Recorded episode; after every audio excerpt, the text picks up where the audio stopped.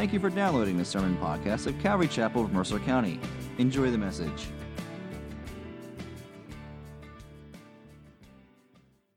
It is good to be with each of you as we jump back into the Word. If you don't have a Bible and you'd like one, it, it sure makes the study of the Bible a little more uh, interesting and effective. So I'd encourage you to, uh, we have them right outside the door. We'll get you one and we'll jump in and take a look.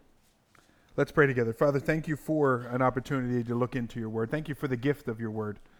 Lord, we know that all Scripture is God breathed, that it's useful in our lives for teaching us and rebuking us where necessary, correcting us and training us, Lord, in the ways of righteousness, and we, uh, we delight in it. Lord, we're thankful for it. We know that it can sometimes be painful to look into the Word as it uh, makes us a bit uncomfortable, but we do know, Lord, that even in those, with those wounds, so to speak, Lord, that healing comes and that you do a good work uh, within us, and uh, we delight in that. So bless our time now. Minister to our hearts, we ask, in Jesus' name. Amen.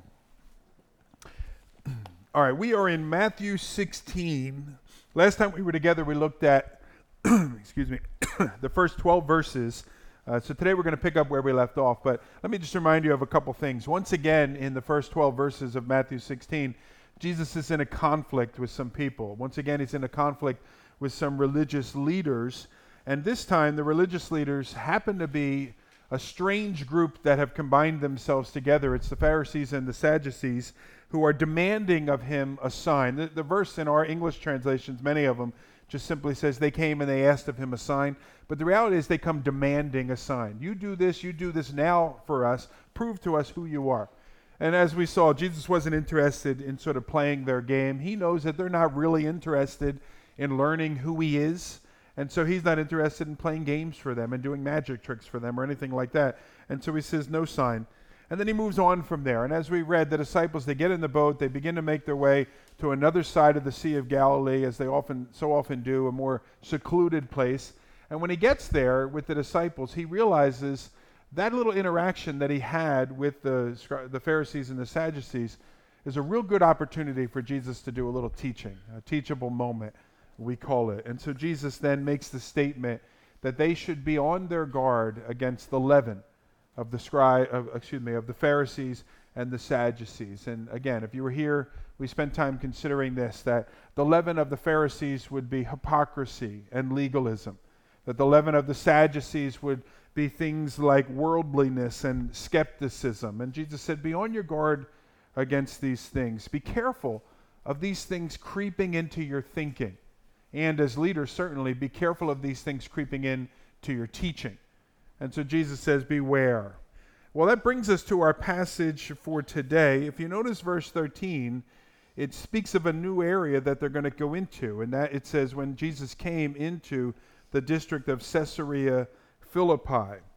And so we're, we're moving on to a new place. There are those that have suggested that this would have been a good uh, start of a new chapter. Remember in our Bibles, that chapter verses, chapter headings, the chapters themselves, the numbers, they were not in the original. They were added later to help us navigate the Bible a little better. Again, it's a lot easier to say John 3:16 than it's about that far in your Bible. You know, it's a lot easier to find. If if we had to do that today, you'd still be looking for Matthew 16. If I said turn to about there in your Bible, you'd be looking and looking. So we have these chapters and verses that were put in and beginning in verse 13, you have such a transition in the life and ministry of Christ, it almost seems appropriate that it should be the start of a new chapter. It's been described, chapter 13, verse 13 and following, has been described as sort of the apex of Jesus' ministry. That everything has sort of been building to this particular point, and then he can go on, if you will, in a new direction. That this point that he's, we're going to get to today, at some point in time, we'll get there, but that this point was bringing the disciples to the place of acknowledging who exactly he is. And then, with that understanding firmly in place, then he can go on for, to the reason why he came here on the earth. And so we've been building toward this. So, much like we've been building this morning, let's turn and read verses 13 and following. It says, Now when Jesus came into the district of Caesarea Philippi, he asked his disciples, Who do people say that the Son of Man is. And they said, Some say John the Baptist, others say Elijah, others Jeremiah, or one of the prophets. And he said to them, But who do you say that I am? And Simon Peter replied, You're the Christ, the Son of the living God. And Jesus answered him, Blessed are you, Simon Barjona, for flesh and blood has not revealed this to you, but my Father who is in heaven. And I tell you, you are Peter, and on this rock I will build my church, and the gates of hell shall not prevail against it. I will give you the keys of the kingdom of heaven, and whatever you bind on earth shall be bound in heaven, whatever you loose on earth shall be loosed in heaven. Then he strictly charged the disciples to tell no one that he was the Christ. Seems like a peculiar ending, verse uh, 20. Don't tell anybody that I'm the Christ. We'll talk about why he would say such a thing in a few minutes. But let's begin going back to verse 13. Notice again the setting is the district of Caesarea Philippi. Caesarea Philippi was an area, a district, a, a, county, if you want to think of it in our terms, that was north of the Galilee region that Jesus lived in. And one of the northernmost cities of the Galilee region was the city of Capernaum. Caesarea Philippi is about 25 miles north of that. Galilee region was almost primarily Jewish. This area Caesarea Philippi was almost entirely Gentile, and that'll become important. This area of Caesarea Philippi. It's an area of land that people had lived in for thousands of years, really, um, or at least a thousand years or so. And it's an area of land whose name had undergone a number of different changes. In the Old Testament era, it doesn't appear in our Bibles, but we know historically, in the era of when the Old Testament was written and, and the events are being spoken about, the area was known as either Baal Hermon or Baal Gad. Now, Baal's a god, Hermon is a mountain, Gad is a region, and so it was named Baal Hermon, Baal Gad, in honor of the deity that they worshiped, the deity Baal. Somewhere in the intertestamental period, that's between the time between the Old Testament and the New Testament, roughly around the year 400 or so BC to the year zero or year one or whatever, somewhere in that time, it changed its name from Baal Hermon, Baal Gad, and it became known as Panias, P A N I A S. And that was, they renamed the area in honor of their Greek god. The Greeks had taken over the region, and the Greek god was the god Pan. And so they changed the name to Panias. It was during the lifetime of Christ that the area went under another name change, and this time it was in honor of the Roman emperor. And so this time it became known as Caesarea in honor of the Caesar, the emperor of the Roman people. Now, there was another Caesarea already in existence. That sometimes is just called Caesarea or Caesarea by the sea, Caesarea Maritima, it's commonly called today. It's um, like an archaeological place today. Uh, so, in order to differentiate from that Caesarea, this particular Caesarea became known as Caesarea Philippi. And the Philippi was added. He was the Herod at the time that oversaw the change of name and, and all of that kind of stuff. So, that's the area that we're talking about. It's a place called Caesarea Philippi, 25 miles north of where Jesus would have lived and, and done a lot of his ministry. Now, as with a lot of the parts of the world that underwent Romanization, Romanization is the forced Romanizing of a group of people. We're in charge. You're going to be Romans now. That means you're going to talk in this language. You're going to do these particular things. You're going to worship in these particular ways. And so lots of places in the world underwent this forced Romanization. And, you know, many people, knife stuck to them, they're like, all right, tell me what, what do I believe now? I believe anything you tell me you want me to believe. And what they began to do was take the new Roman terms and apply them to their Greek religion or their pre Greek religions, uh, the false religions that they worshiped. And so they said, yeah, we believe what you believe, but they really didn't, even though they may have used the same terms. Well, anyhow, that's what began to happen here in this area now called Caesarea Philippi, where they continued, even though they're now Romans they continued to worship the Greek god Pan. And I bring it up today because it makes, I think, it is uh, directly referred to by Jesus. And I'll explain what I mean by that. Pan, uh, Caesarea Philippi, formerly Panias, it was the center of the worship of the Greek god Pan. And as with the worship of many of the Greek gods or goddesses, as well as some of the deities you see in the Old Testament and so on, as with the worship of these false gods, it was very sensual in nature, very sexual in nature in the worship. So I don't know if this is a good thing to do or not, but if you think mass orgy, don't think too long on it, just quickly think of it.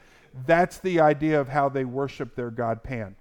And so, in addition to that, in the midst of that worship service, they would take a live goat and they would sacrifice that goat to their god. They depicted their god Pan as a human body with a goat's head.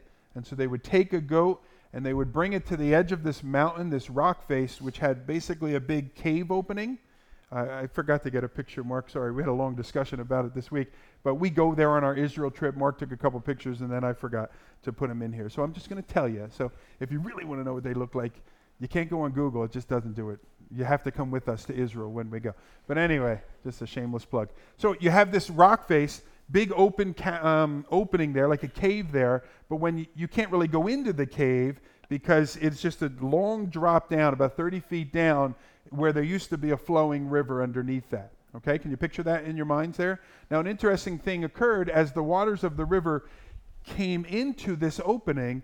They would sort of like slosh and you know do one of these, and every now and again, if the tides were just right, the waters would kind of explode and come up. We went to see a place very similar in Mexico that did this, and so in my mind, I can picture it. Hopefully, you can as well, as the waters just kind of crash and come up. Well, what they would do is they would take this live goat and they would toss it down into this pit, if you will, this cavern, and then eventually the waters would do what they would do, and then they would explode up. And the thinking was if they exploded up and they were filled with the blood of the animal, well, then the God accepted the sacrifice. If they didn't explode with the blood of the animal coming up, then the God did not accept the sacrifice. Interesting. The name of this cave, they referred to it as the gates of hell. And so I think that's why it's significant that Jesus will bring his disciples there and say that phrase, uh, what is it in verse 18, that the gates of hell shall not prevail against it. I wouldn't be surprised, I certainly have nothing to base this on, but I wouldn't be surprised if when Jesus brought his disciples up to that region, he set himself up on a high point with the disciples and they looked down and they oversaw one of these worship services. Almost as if Jesus is saying, that's what we're dealing with. And that's what we're playing with. And the disciples, good Jewish boys, never been to a church service like this before, and are thinking, oh my gosh, it's just evil and wickedness. And Jesus would throw that phrase, look, I'll build my church and the gates of hell will not prevail. Again, I don't know that for certain, but either way, what we do know is this. It says in verse 13, somewhere in that region, perhaps overlooking this place of worship that I described to you, Jesus surveys the disciples and he says, Who do the people say that I am? Or uh, I, I did that last time. He says, Who do the people say that the Son of Man is? Now, Jesus doesn't have to explain, let me, I'm talking about me, guys. He, he doesn't have to explain that to them. They knew immediately. Jesus used the phrase the Son of Man to describe himself over 80 times in the Gospels. I think it's 84 times in Matthew, Mark, Luke, and John. So they knew certainly that he was talking about himself. Jesus borrowed the phrase from the book of Daniel. In the book of Daniel, Daniel refers to the Messiah as the Son of Man. And Jesus took the phrase on himself, commonly referred to himself as the Son of Man. And so essentially, he is saying to them, Who do people say that I am? And as we see in verse 14, the disciples, they begin to respond. Notice they say, well, some say you're John the Baptist. Now, Jesus was a contemporary of John the Baptist, so that doesn't really make any sense because, you know, they talked with one another and interacted with one another. But remember, John was executed, and there was this rumor that went around that even the Herod believed that Jesus was John reincarnated or something like that. And so they're saying, all right, well, some say you're John the Baptist. That's saying something. Religious leaders, regular people, a lot of people had great respect for John the Baptist. And so they're showing Jesus some respect. Jesus, uh, they say you're John the Baptist. Others, the disciples say, say that he was Elijah.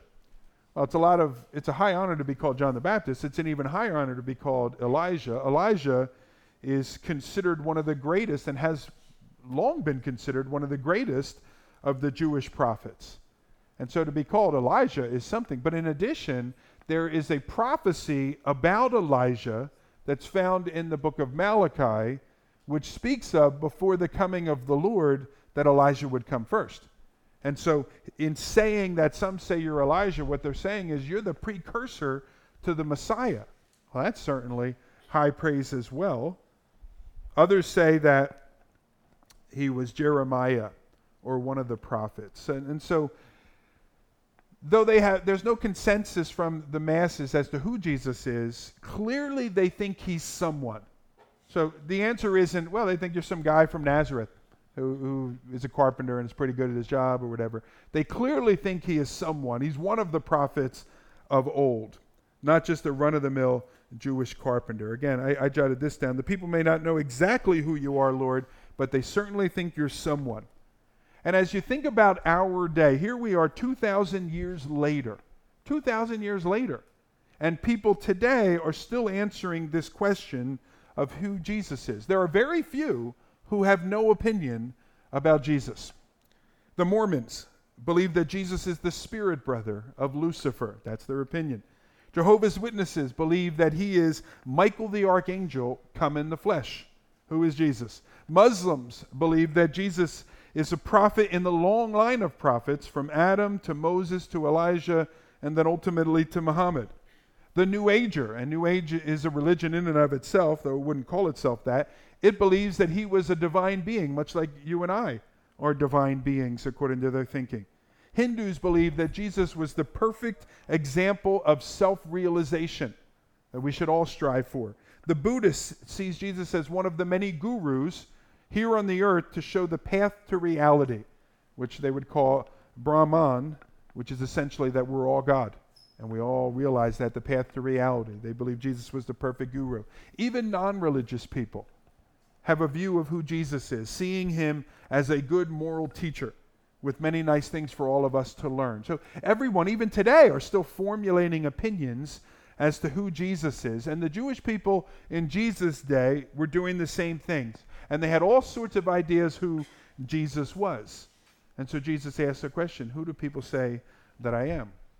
Now, you might look at this and you might think Jesus is posing the question because he didn't really know who he was. Or maybe he wanted a little encouragement uh, he was down a little bit, and he just wanted to hear some people say, Well, you're a remarkable fellow, or something like that. He wanted a little encouragement. I, am reminded of the movie, the movie Saving Private Ryan, you may recall. Many of you perhaps have seen that. And in the movie, if you don't know the storyline, there's a particular private. He's out in the middle of World War II, and he's got to be brought back home uh, for this reason or that reason. And so they send a, a force, a troop to go find him. And all these people die as a result of this effort to go find this private and they eventually find him. He makes his way home. He lives the rest of his life. Life, and when he's older, probably in his 70s or 80s, he makes his way back to Normandy, and he's there in the grave, uh, seeing all the graves and the tombs there uh, of the people, and he comes across the names of people that he knew, and he's all by himself. It's a great part of the movie if you haven't seen it, but he's all by himself there, and the tears begin to come to his eyes and his wife makes his way over to him, and he says to her just simply, Tell me that I'm a great man, he says. Tell me I'm a great man.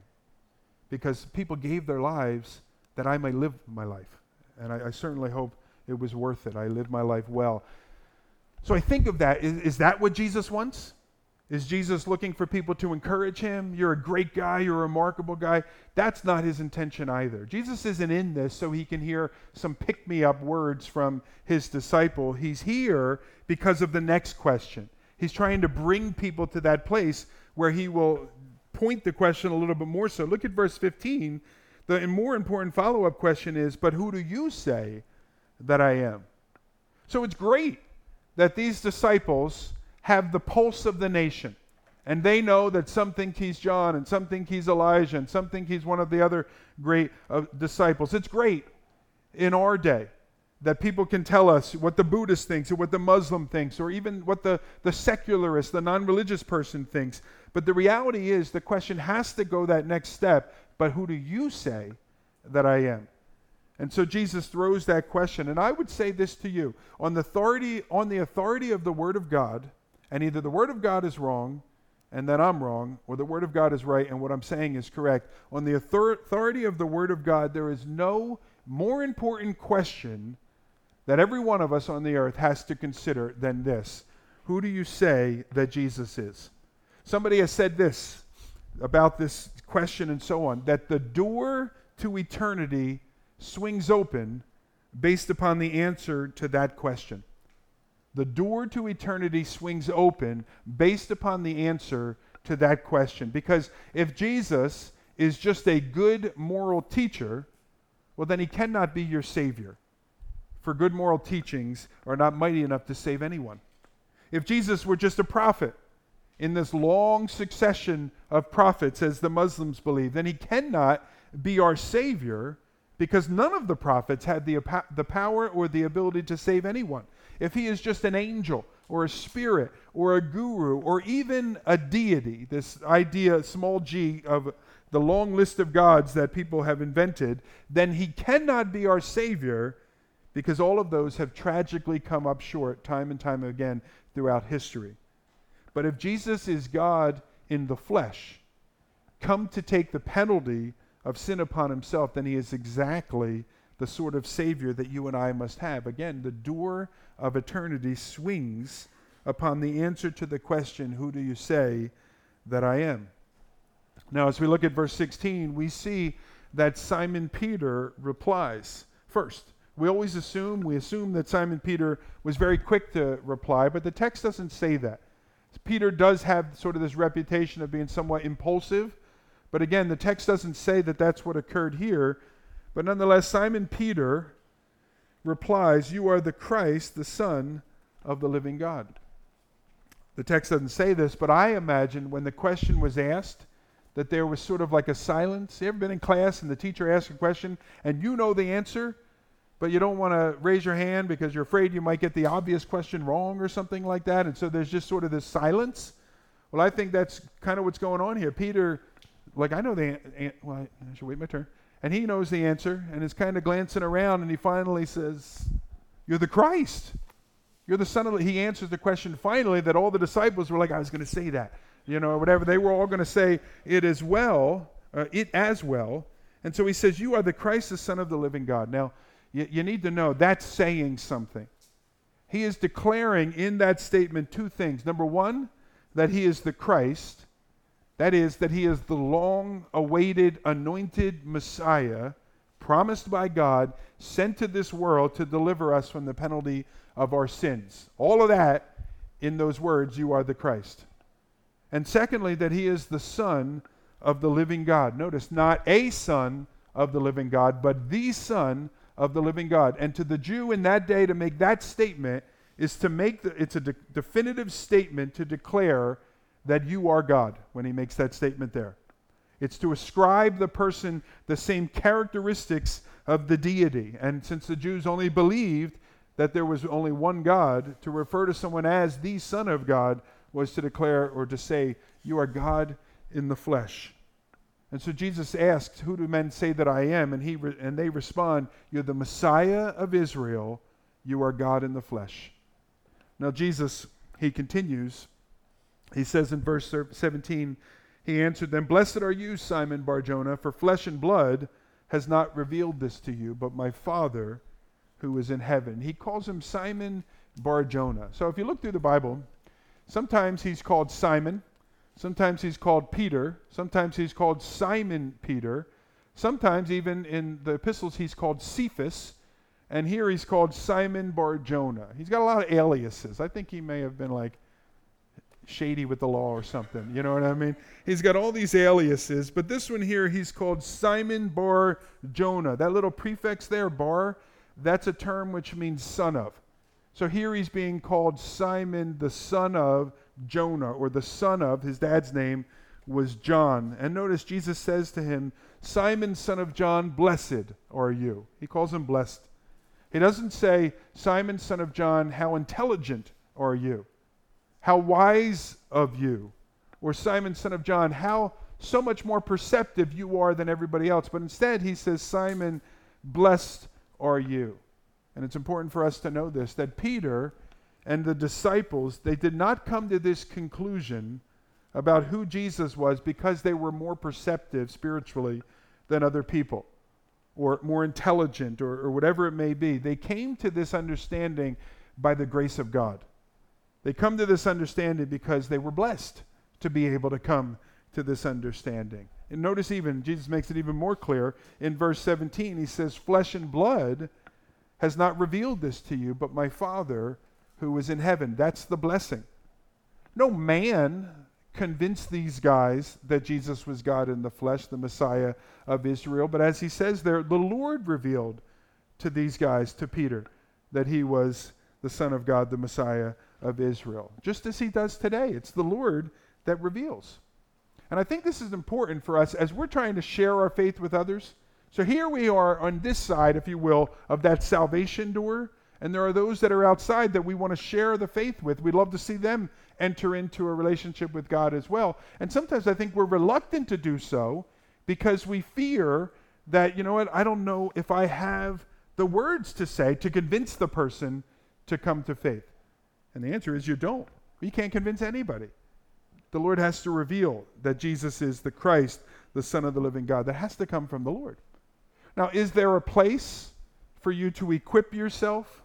Certainly so. We know that the Lord uses us as a part of the process. And I think it's wise of us to prepare ourselves now for the opportunity that will come later to introduce people to the faith and get them thinking about questions that the Lord can then take that information and kind of just marinate that in their heart when they go away somewhere. But ultimately, it all has to come from the Lord. I like what G. Campbell Morgan says. He says, Our perpetual business is that of leading men to Him and then leaving men with Him. The idea is here do your work, Lord, and the Lord will just do His work in that person's heart as He did in your heart as well. And so, flesh and blood has not revealed this to you, Peter, but my Father. Now, continuing in verse 18, Jesus says, I tell you, you are Peter. And on this rock I will build my church, and the gates of hell shall not prevail against it. I will give you the keys of the kingdom of heaven, and whatever you bind on earth shall be bound in heaven, whatever you loose on earth shall be loosed in heaven. Now, in these two verses, there's a bunch of ideas that people have come up with based on these verses and Jesus' words to Peter here that I believe people have missed the point of what Jesus was trying to say. And they've become pretty standard like thinking in a lot of Christianity. So I want to take a moment and take a look at them.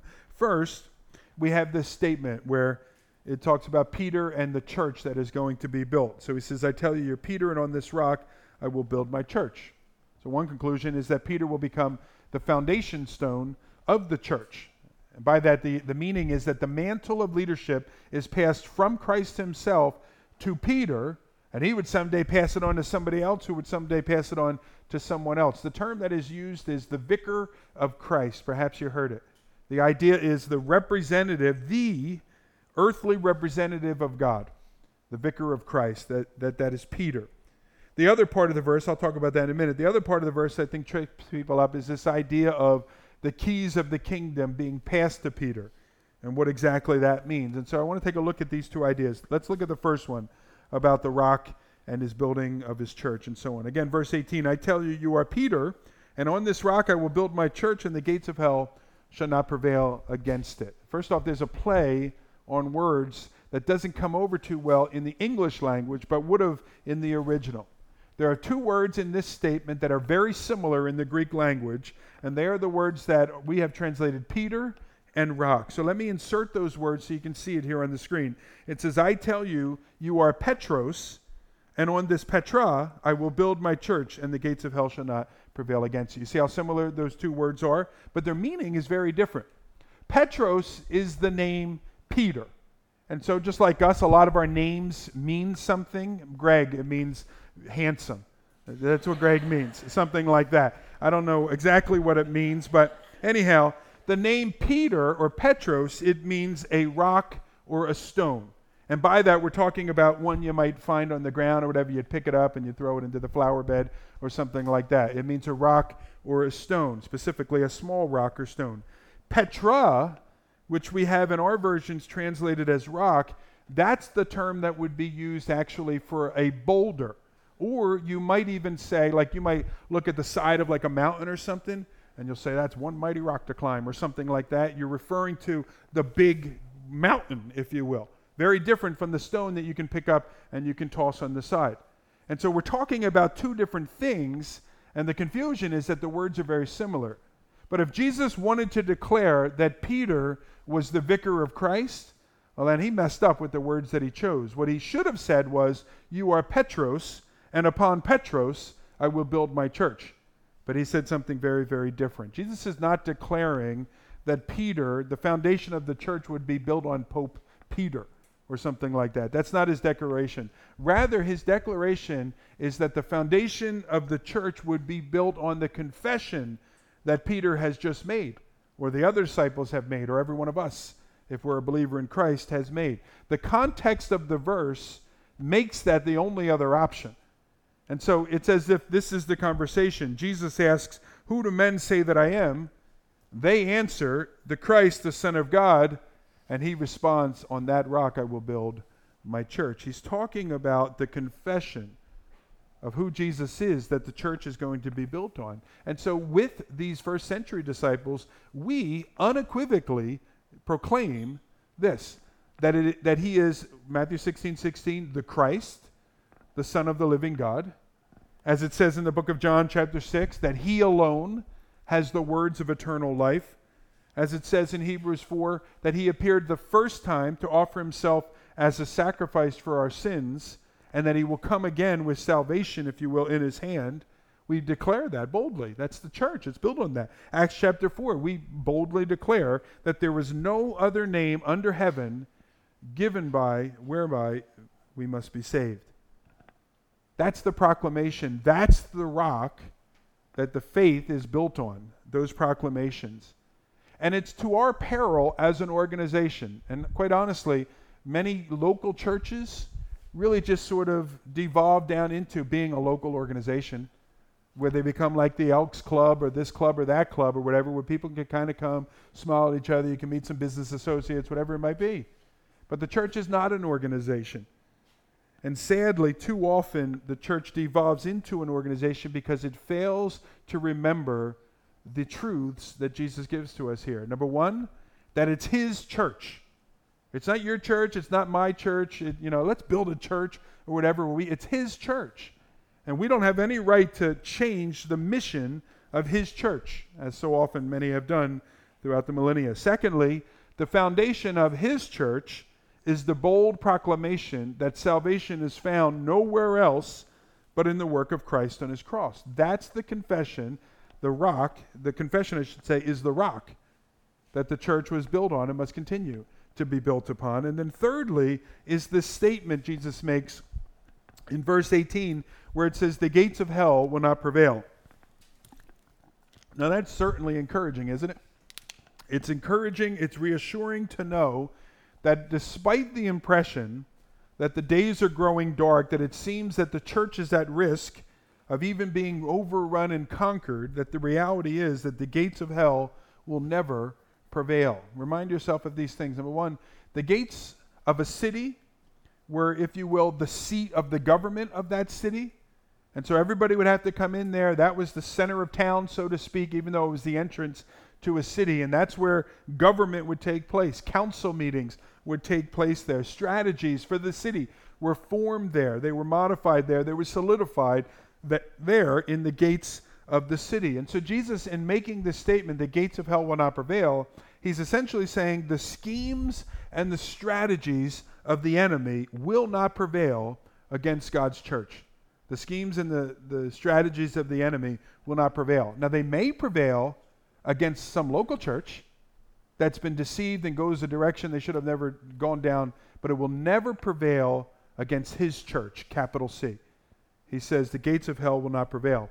Now, there's another way that you can look at this. It's a slight modification of the, the phrase there, which is acceptable in the language. And instead of saying the gates of hell will not prevail, prevail sort of gives a sense that the gates are coming against us. And, you know, everybody, get ready. You know, and we're holding our ground against the gates. Uh, they will not prevail. But another way that this could be translated is the gates of hell will not hold up. The idea the gates of hell will buckle under the pressure. And I like that. I don't know if that's what was meant necessarily, but I appreciate that because if it's an idea of the gates coming against us, well, then the church is on the defensive. And everybody, quick, get in the church. We'll block the doors and we'll make sure that we're safe here. But this idea that the gates of hell will not prevail, will not uh, hold up, the idea seems to be trying to convey that the church is going to go on the offensive itself. And we're going to go right to the gates of hell. And the gates of hell will not be able to hold up, and they'll eventually buckle, and people will be converted to the faith. And I appreciate that, and I, I don't know if that's what is meant here, but certainly the scripture gives that indication that we should be going outside of the walls of this building. We're not some safe, secure, freezing, apparently, little club that gathers here on Sunday morning, but rather we go and we take the gospel out here. And so this is the reason why we as a church will go and we will do that.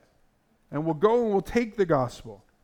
If that alternative understanding is correct, it means that we need to actively be going on the offensive because the strongholds of the enemy will not be able to prevail. That's why we can boldly go into prisons, as we have been doing as a softball team, and interacting with hundreds of people, sometimes close to a thousand people, because we're confident that the gates of hell will not be able to hold up against the gospel message. It's why we send teams to Kenya, why we send teams to Nepal or Belize or any other place that we've sent people, Honduras or the other places that we've gone, because we're confident that the gates of hell will not be able to prevail and that the gospel will be able to go forth into that area and people will be converted. It's why we minister to the young guy or gal that have found themselves unexpectedly pregnant or to the addict that's on the streets of Trenton or in Bordentown. It's why we bring the gospel to them because we know what do we know?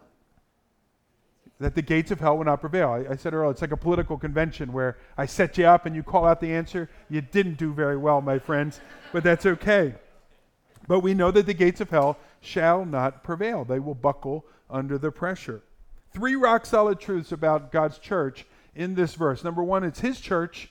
It's built on the foundation, the unequivocal declaration that He alone is the means of our salvation. And then number three, the gates of hell will never be able to withstand God and his work. So that's the first section. Now, the second phrase that trips some people up is this phrase, I will give you the keys of the kingdom of heaven. Well, what exactly does that mean? And also, you look at that verse there what you bind in heaven will be loosed, what you bind on earth will be loosed in heaven. What exactly does that mean as well? Well, let me state pretty plainly this Peter was not given the keys to heaven so that he could decide who does and does not enter into heaven. If you look at a lot of artwork and things like that that has been produced over the last couple thousand years, much of that artwork, many times you'll see Peter and he'll have, you know, a rope belt like a janitor with keys hanging down off of the side or something like that.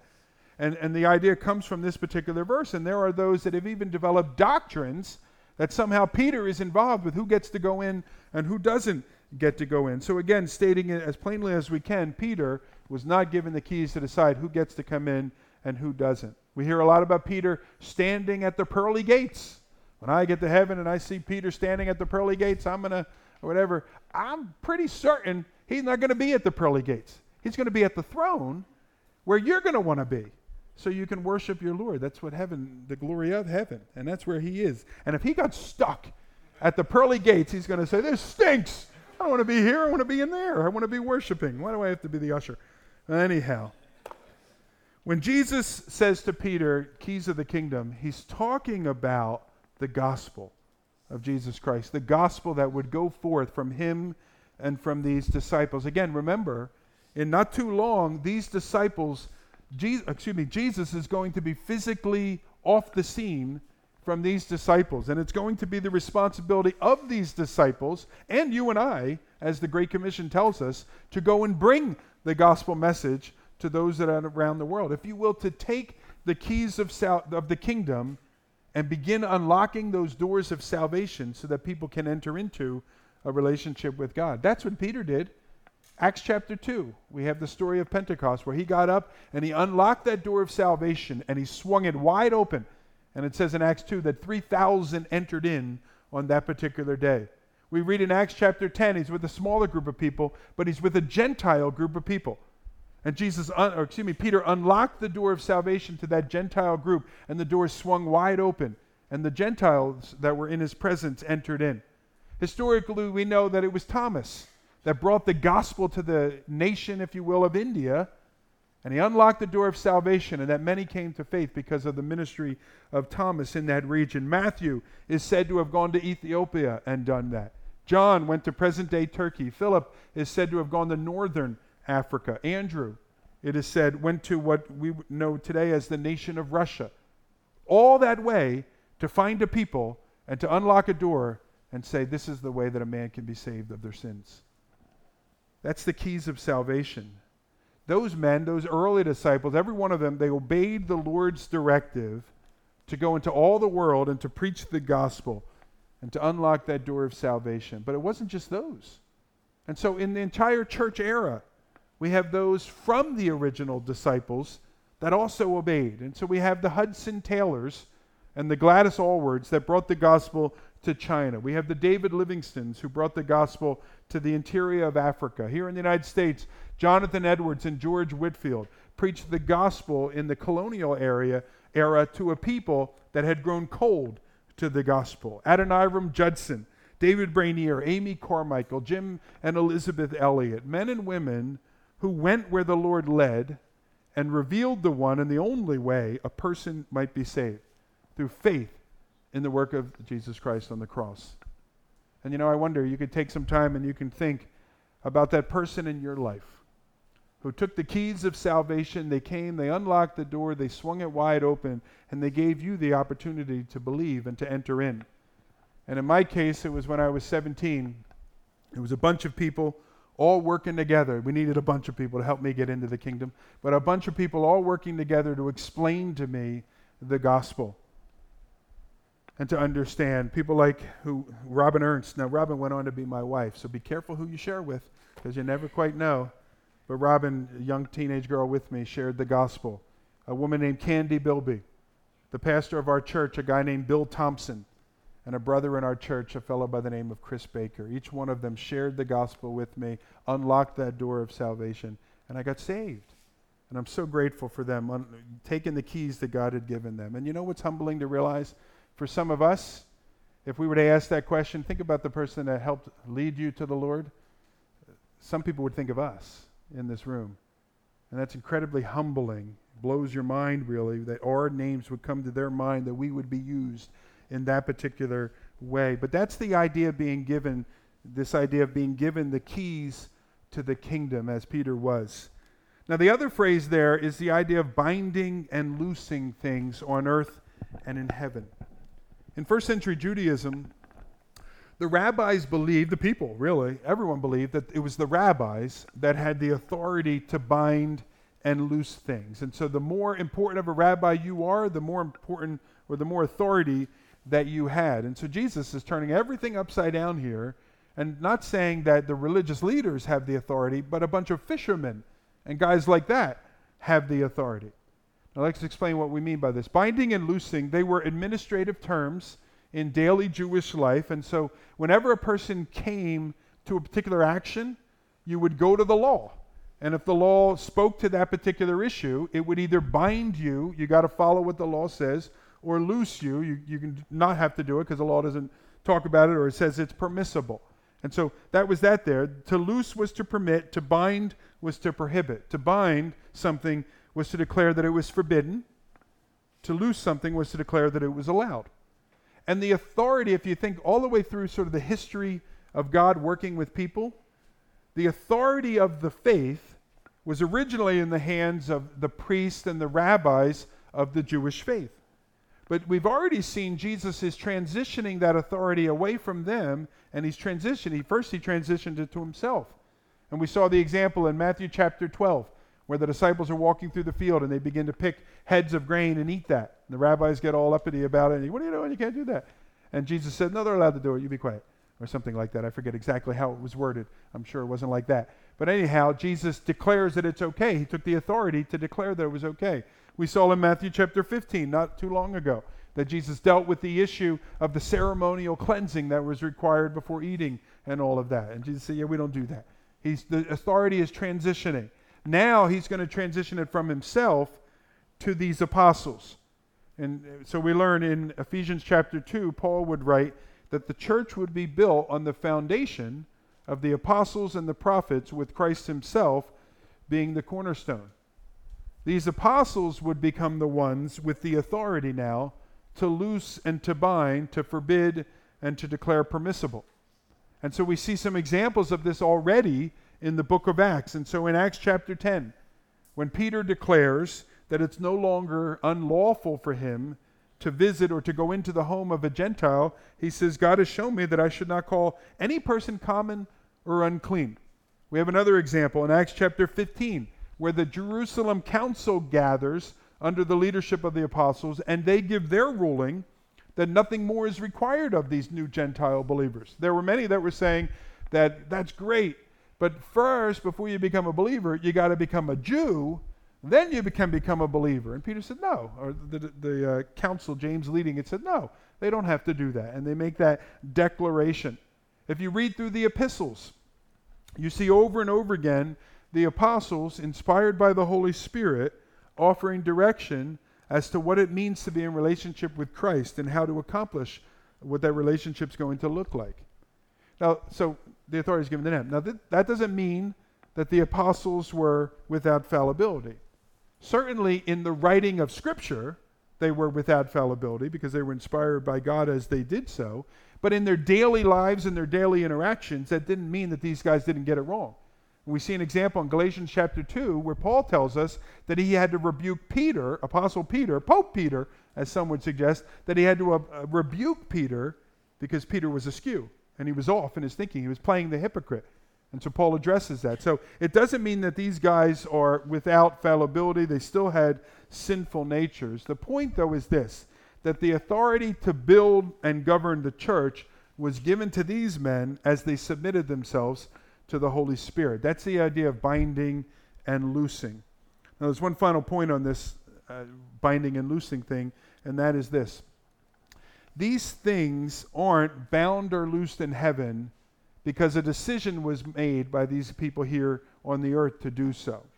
Because what that would mean is that heaven is at the mercy, if you will, at the whim of fallible human beings. Rather, it, the idea is this things are bound and loosed on earth by these apostles because they have already been bound or loosed in heaven. Heaven doesn't come into agreement with these men, these men come into agreement with heaven. Does that make sense?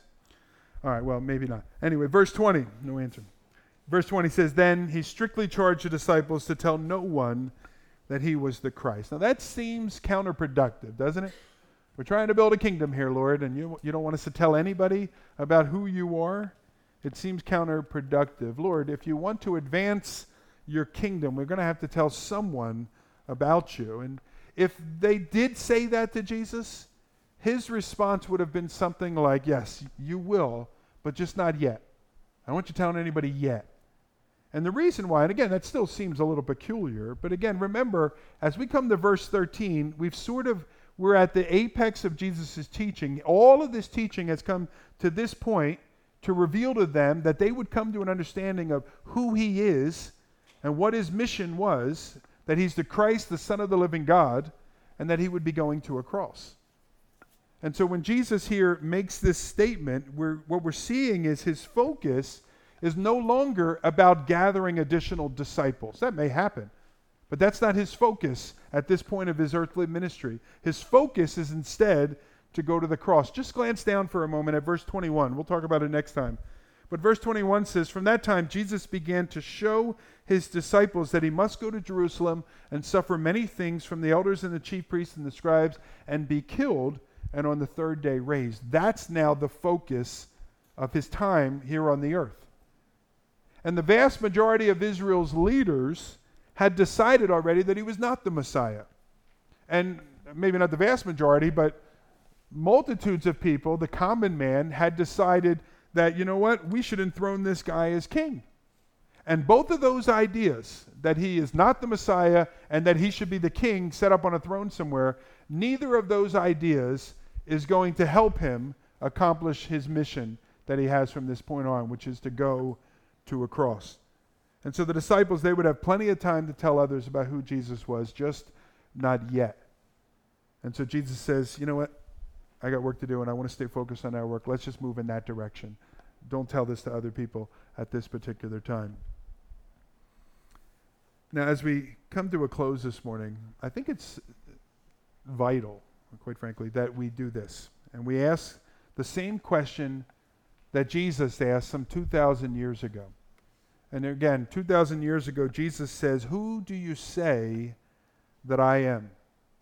And I would suggest to you that every one of us in this room, as well as those that are outside of this room, every one of us must, at some point in time or another, answer this particular question Who do you say that I am? Because the door of eternity swings open, it hinges upon your answer to this particular question.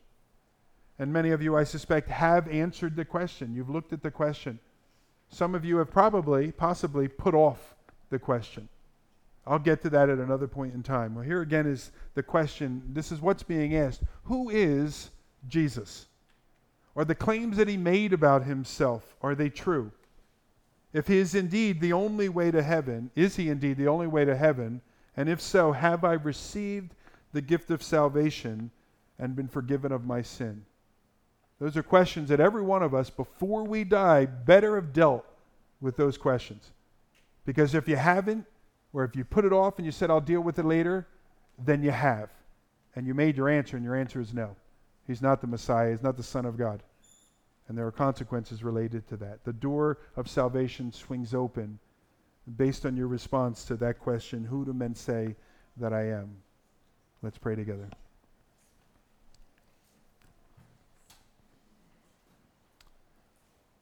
And so, Father, even in the, just this moment or so of silence and in prayer and worship later on,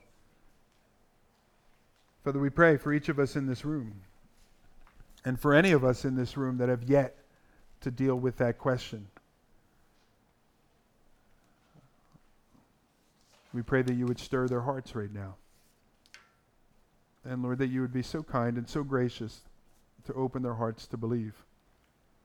Father, we know that so often we set up walls. Maybe in our head we say, you know what, I believe all that's true, but I don't want to. And then all the walls we run into. Father, I pray right now that you would break down those walls and you'd open up hearts. Lord, I think of Peter in another place in which he just simply said, Where else are we going to go? You alone have the words of eternal life. And Lord, I pray that you would bring people to sort of that tipping point this morning. Father, for those of us that believe, we do so because you've blessed us to do so. In your mercy, you revealed, you've opened up our hearts to see and believe and know. And Father, I just now ask in your kindness that you would flood us with a sense of our salvation once more. Lord, that the joy of our salvation would sort of bubble up from the deepest places within us. And that you would just cause great joy, Lord, to fill each of us this morning that know you. Lord, we delight in you. We thank you for coming to this earth on our behalf. Save souls even this morning, we pray in Jesus' name. Amen.